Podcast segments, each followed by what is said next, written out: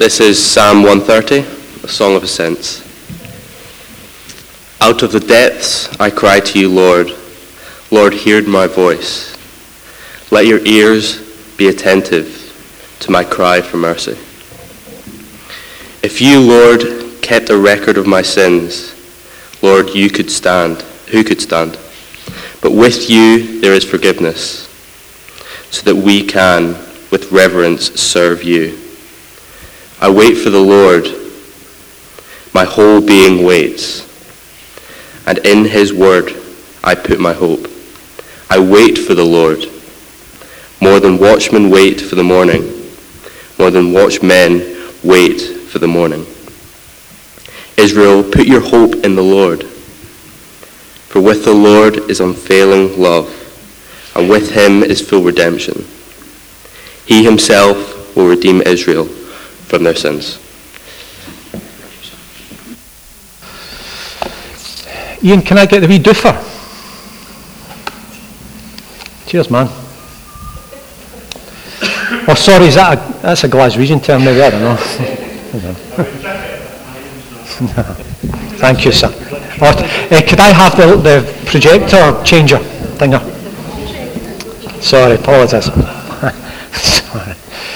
In, 19, in April 1999, you may rem- remember this or not, but Glenn Hoddle, who was the English manager then, uh, said these words in, an, in a quite a, uh, it wasn't the main part of the interview, and um, it was a throwaway question by the journalist just because the, the press knew that Hoddle was religious. And in his question, in his answer to the throwaway question by the Times journalist, Hoddle said this, You and I have been physically given two hands and two legs and half-decent brains. Some people have not been born like that for a reason. The karma is working from another lifetime. I have nothing to hide about that. It is not only people with disabilities. What you sow, you have to reap. You have to look at things that happened in your life and ask why. It comes around. And uh, the press obviously got hold of that and the pressure on Glenn Hoddle was huge because those who were advocates of people with disabilities were really upset about what Glenn Hoddle said. Uh, they deserve what they have got in life uh, is one way in which it was interpreted. And so the pressure mounted. The English FA tried all sorts of things to try and smooth it over, but it didn't work. And eventually Glenn Hoddle resigned from the England uh, management post. However, what Glenn Hoddle was doing was expressing the views held by one billion people. And yet he was in a public role where your words are scrutinized and he said, I would think anyway, the wrong thing at the wrong time. But it's a view that's held by one billion Hindus around the world. Hindus generally regard suffering as punishment for deeds done in past life. It's an accumulation of karma and that phrase has come into our vocabulary. Um, he's just getting his karma. You know, he's rude to someone and then two seconds later he stumbles over and falls flat on his face. That's karma catching up with him. So that's really got uh, into our language quite a lot. But it's, it's Hinduism who, who believe in this cycle of lives until you reach, I guess the, the wrong word I'm using, perfection. And so women, unfortunately, you have had a bad life prior um, to this one. You may have been a male in the last life. no, it's true. And, uh, and because of bad karma, you've now came back as a woman. My dog Buddy, who my kids absolutely adore, may have been a woman in the past life. What you reap um, is what you sow. That is the idea of karma in regards to Hindu. And I'm being very general and, and I'm very, very broad brushed uh, here. Buddhists say that we suffer because of spiritual ignorance. Suffering, pain, guilt, shame, anxiety is all because of spiritual ignorance and, uh, and our inaccurate perception of the world and what it means to be human. So if you're suffering, it's because you're not understanding what life is really all about. You have to dig deeper and work out true meaning in life and, and a true path. And only once you get in that true path are you then enlightened. We suffer, as Buddhists say, because we're too attached to this world and we need to become detached from this world. Muslims generally see suffering as a way to submit to the will of Allah. And so Islam teaches that pain uh, leads to repentance and also to good deeds. And the more good deeds you do in your life, then more pleasing are you to Allah. And then maybe, just maybe, you'll go to paradise. Not with Allah, because Allah won't be in paradise, because Allah is one and you can't know Allah. But you'll go to paradise with all your gents, hundreds of virgins, or whatever else is meant to be there. But you need to work towards that and work off the suffering. Um, as Christians, I want to read this scripture to you. Our Saviour knows full well. Our Saviour sympathizes. Emmanuel, God is with us with dirt under his fingernails. From Hebrews chapter 2. But we do see Jesus, who was made lower than the angels for a little while, but crowned with glory and honour because he suffered death, so that by the grace of God he might taste death for everyone. And bringing many sons and daughters to glory, it was fitting that God, for, for whom and through whom everything exists, should make the pioneer of their salvation perfect through what he suffered. We have a Saviour who knows and says, Not my will, but yours be done, and set his faith, face to Calvary. We've been going through these Psalms of Ascent, and it's journeying Psalms. The church does, post-COVID does not exist in that form. There is much that we have left behind that is good to leave behind. Do not think that we are journeying towards what it used to be like. We are not journeying forward to what it used to be like because it was not perfect. And so the Psalms of Ascent, these journeys, this playlist for the journey, and these prayers, they're all about pilgrimage going forward in the kingdom and worship to God, to meet uh, God. And we've seen in previous weeks that many of the Psalms deal with external influences, people coming against us, situations. But in this Psalm, the journey goes deep. The journey goes in, and it's a, a, an inward pilgrimage that we're looking at here in Psalm 130. Yes, on this day of Pentecost, and this day, the birth of the church, it's almost like we're going back to the core things, and we're going deep to explore our heart, our motives, and only you can do that in your mulling over in your mind. Um, and so we're going to try and do that. First of all, we're, we're going to do it through two ways. We're going to look at the depth within the psalm. Can I have my Bible? I've done it my Bible. Can I get a Bible? Thank you, Isabel. Um, we're going to look at the depths of the psalm, and then we're going to look at the heights of the psalm. Very, very simple. I would, Isabel, we need to get another Bible. I would encourage you to keep your Bibles open. I've, just, I've just stole Isabel's. I'm okay. Apologise, Isabel. Verse 1 about the depth. He says, Out of the depths I cry to you, O Lord. So metaphorically, he is in the pits. Metaphorically, um, emotionally, psychologically, he's in the pit. He's depressed. He's, he's low. Everything is not bright and cheery and rosy. That's how the psalm starts off. These pilgrim this pilgrim on his way to Jerusalem wrote down, and it's, we've now got it, it says, Out of the depth I cry to you, O Lord. Why is he, what reason? And I guess we need to look deep. But he says, O Lord, hear my voice. Let your ears be attentive to my cry for mercy. He's not just down. It's, it's the black, big black dog's not just visited him for a moment. He is seriously down. He's asking for mercy for the, from the Lord. Not just a pick me up, but mercy. Have mercy, have mercy. It's as if he's holding on by a thread. And I would, and I have for the rest of this uh, talk this morning, this sermon this morning, based it around two words, shame and guilt. He's got shame and guilt in his mind and he's coming to the Lord in this inward journey and saying, Lord, hear the cries of my heart as I cry to you from the depth, not surface level. And I'm crying to you for mercy. I'm overwhelmed with my failure. I look in the mirror and I don't like what I see. I stand up at a lectern and you know full well the things that I've been struggling with. Lord, have mercy. So, so what?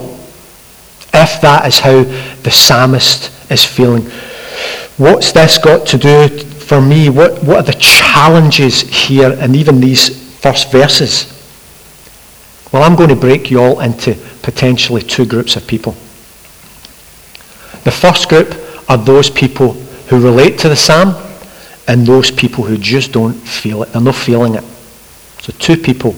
And I'm sure there'll be some of you who may fall out of these two categories, but it's the best I can do.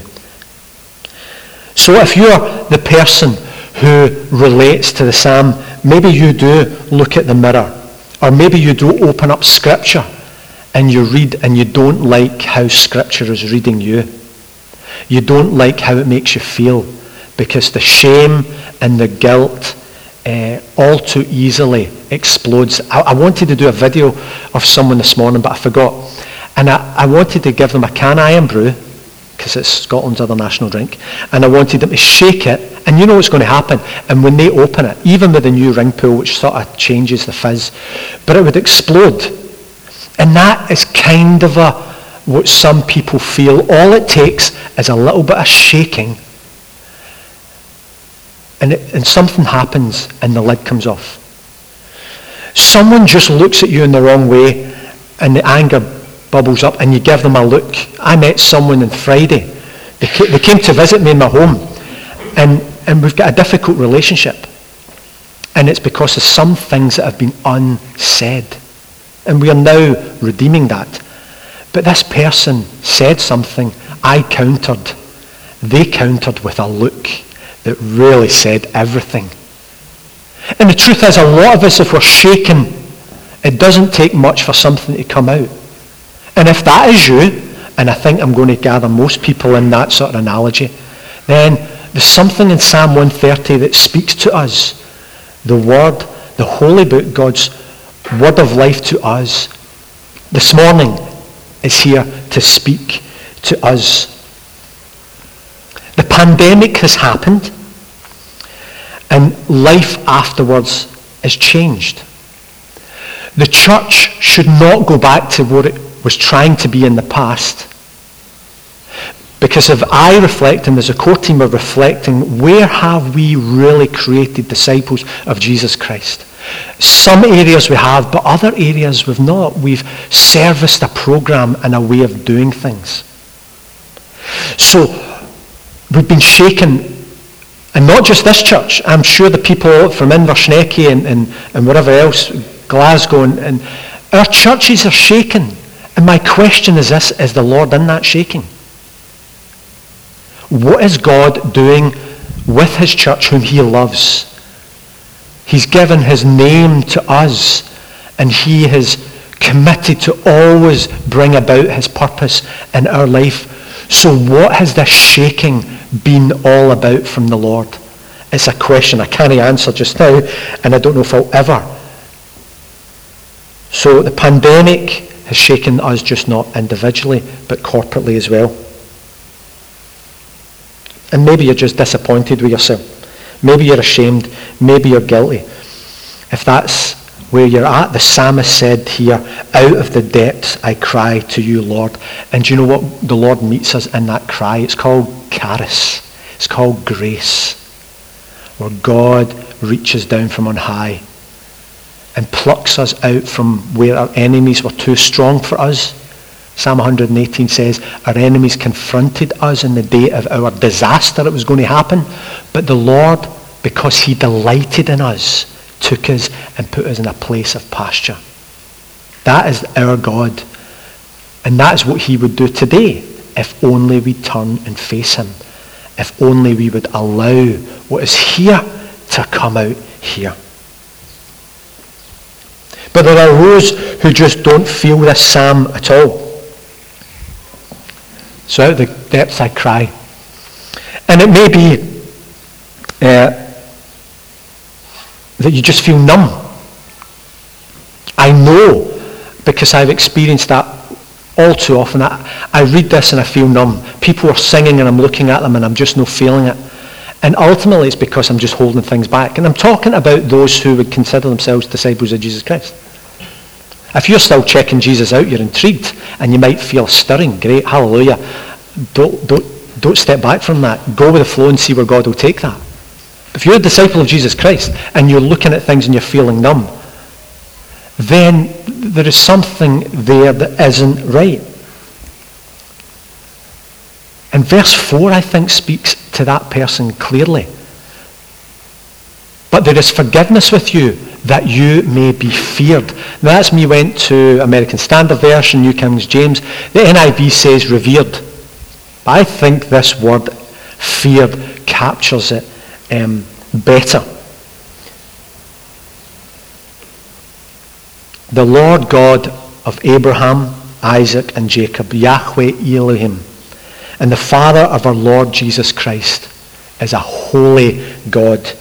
Holy is blazing purity, a God who will not tolerate sin and rebellion. And although he is intimate, and he comes and he, he just touches the parts that no one else can and he knows the very hairs on the head. He is intimate. He is not our best buddy or a bumbling old granddad. That is not who we are. But sometimes in our exuberance of the intimacy of God, we've made him our best mate. He is a holy God, set apart.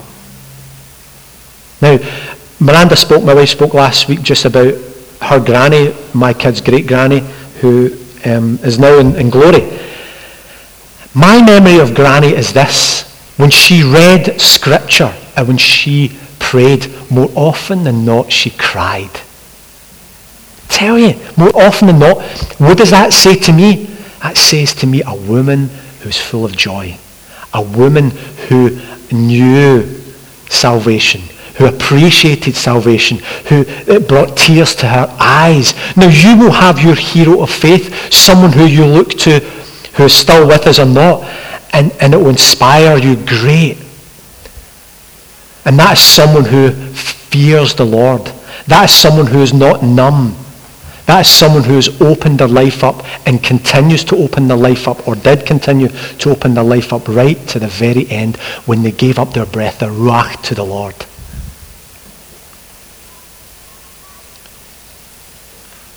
Maybe you don't feel guilt anymore. Maybe you don't feel shame. And maybe that's a reflection of how out of touch you are with God.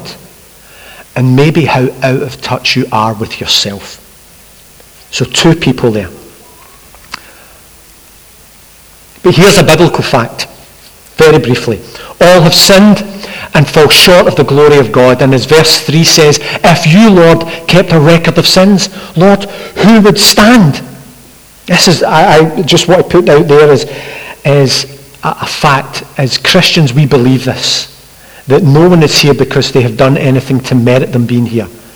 So if, if a reporter was asking me about shame, was asking me about my religious belief, I would say, yep, I'm guilty as sin. But you know what? Jesus has paid the price. Not because I am brilliant, but because he is outrageous. He is just incredible. And he has said it is finished. That's biblical fact. For those as we just continue on in this psalm to the heights. So what should we do then with the shame and what should we do with the guilt? How do we make that journey? Well, I want to say don't do this.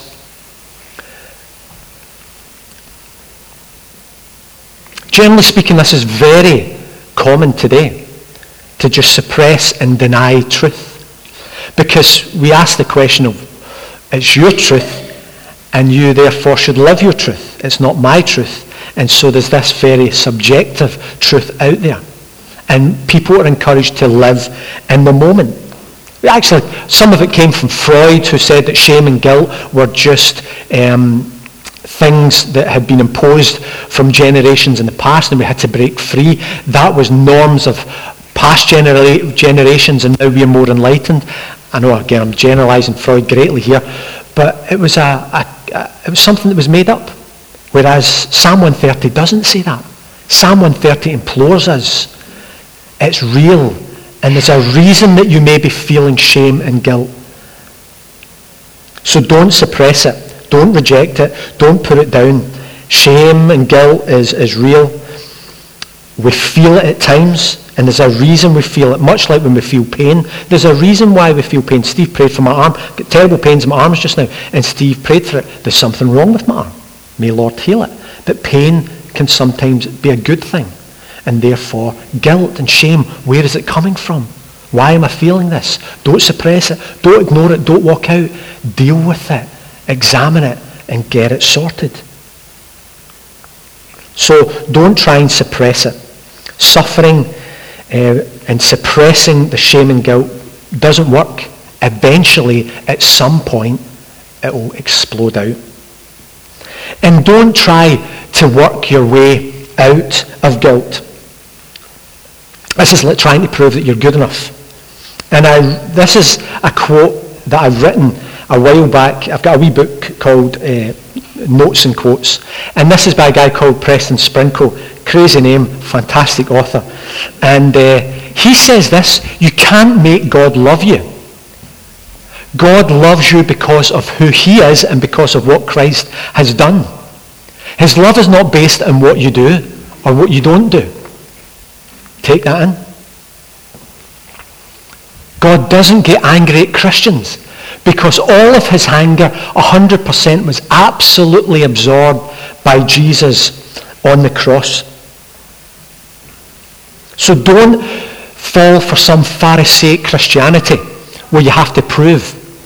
Don't volunteer to be on groups in the church because um, you know you feel guilty that you're not doing anything and everybody else is doing something. Only do it if you feel called to do it. Don't try and prove that you're good enough because you'll never ever do that. God doesn't get angry with Christians because 100% was absorbed by Jesus on the cross. So there's some things that I would say that you shouldn't do. So what should you do with guilt and shame? Back into Psalm 130 here.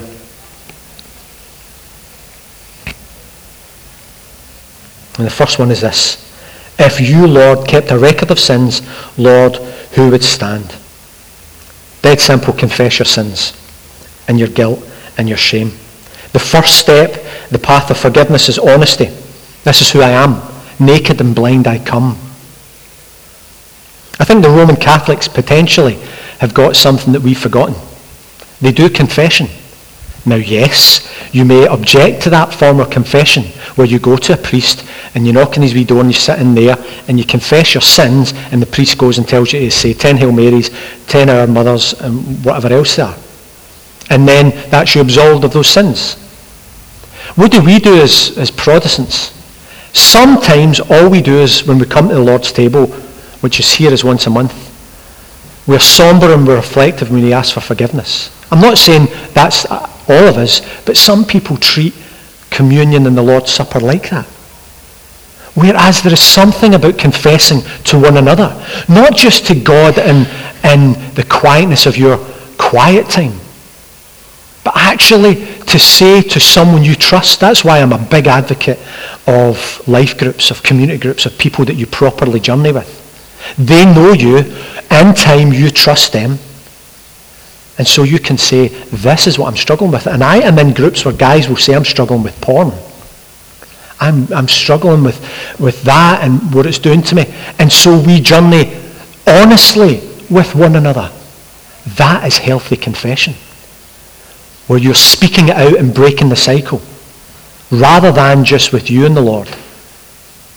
Rather than just once a month. And rather than just going to a priest and championing his wee door and saying all these things and then going back the next month. Or the next week or the next day. So confession is, is something that we where I want to, uh, before I say things I shouldn't say, I want to um, encourage confession in the life of the church. Second thing is, um, with you there is forgiveness. So therefore receive mercy. Whoever you are, whatever you've done. I want to tell you one story. A story of a guy called Jeffrey Dahmer.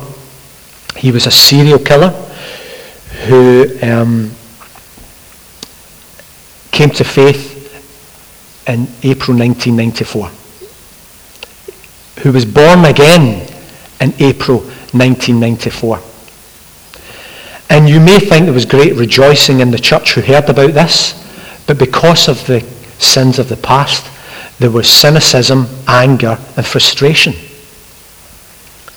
Many Christians were just not happy when they heard that this guy, Jeff, Jeffrey Dahmer, had came to faith. It's because he engaged in uh, necrophilia and cannibalism. And the Christians in that community at the time believed that his crimes were too vile, were too twisted, and were too unspeakable to forgive. True story. Grace isn't just God's ability to save sinners, but God's stubborn delight in his enemies. even the creepiest of enemies. And with the Lord there is forgiveness. Whoever you are, wherever you are, whatever you have done. Third thing, for with the Lord is unfailing love. So bask in God's love. Bask in that. And I, I briefly quoted earlier on, I'm sure, but here is Zephaniah 3.17. The Lord your God is with you. Bask in that. The mighty warrior who saves. He will take great delight in you. In his love he will no longer rebuke you, but will rejoice over you with singing.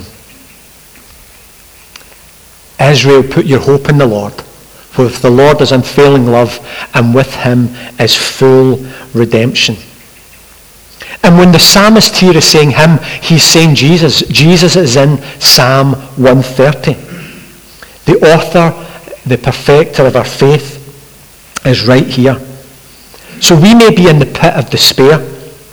We may be suffering and feel that we are without hope. God doesn't throw us a rope. God doesn't throw us a manual of escapology. God throws himself right in the pit with us. God comes right where we are. Emmanuel, God with us. Again, dirt under his fingernails. Divine grace means that despite our filth, despite the sewage that is running through our veins, despite our odd addiction to food, our addiction to drink, our addiction to sex, our addiction to porn, our addiction to self, our addiction to money, our addiction to comfort, our addiction to success, and on and on and on. God aggressively pursues and delights in redeeming freakishly people like us. I think that is absolutely outrageous. And so what I've done here in Psalm 130 in response to what Glenn Hoddle said in that report is show the Christian response to suffering. Psalm 130 may not be speaking so much about external but internal. But we live in our thoughts a lot. And some of us live in our shame a lot and live in our guilt. I know myself, I lived for seven years with on and off depression about a great big secret that was no great big secret at all. And it killed me and killed me and killed me. How long? Seven years. When did it break? When I confessed to someone I trusted.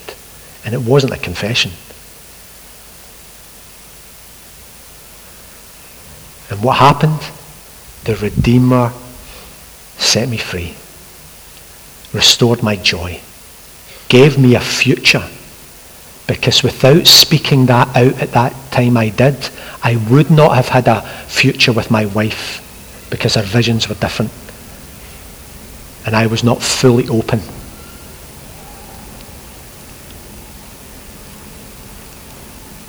So wait for the Lord.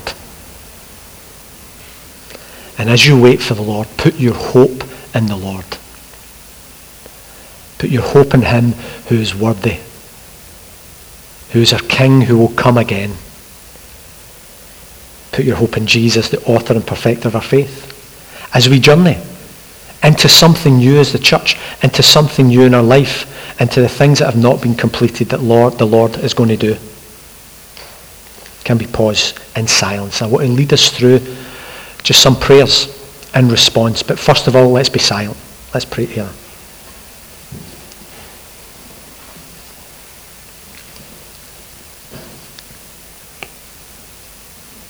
God is always at work by the Holy Spirit to bring light in darkness, hope in despair, healing in pain and desolation, glory in suffering. Whatever we're going through, the prayer, come Holy Spirit changes everything. And we pray, come Holy Spirit.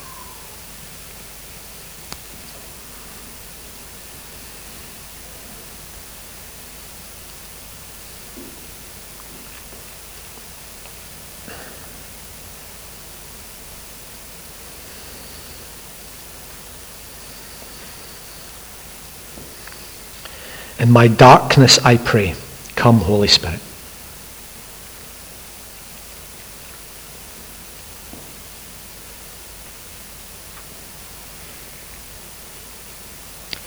In my despair, I pray, come, Holy Spirit.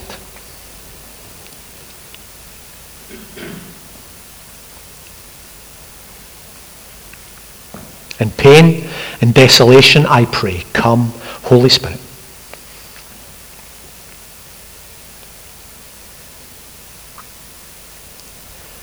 In my suffering, I pray, come, Holy Spirit.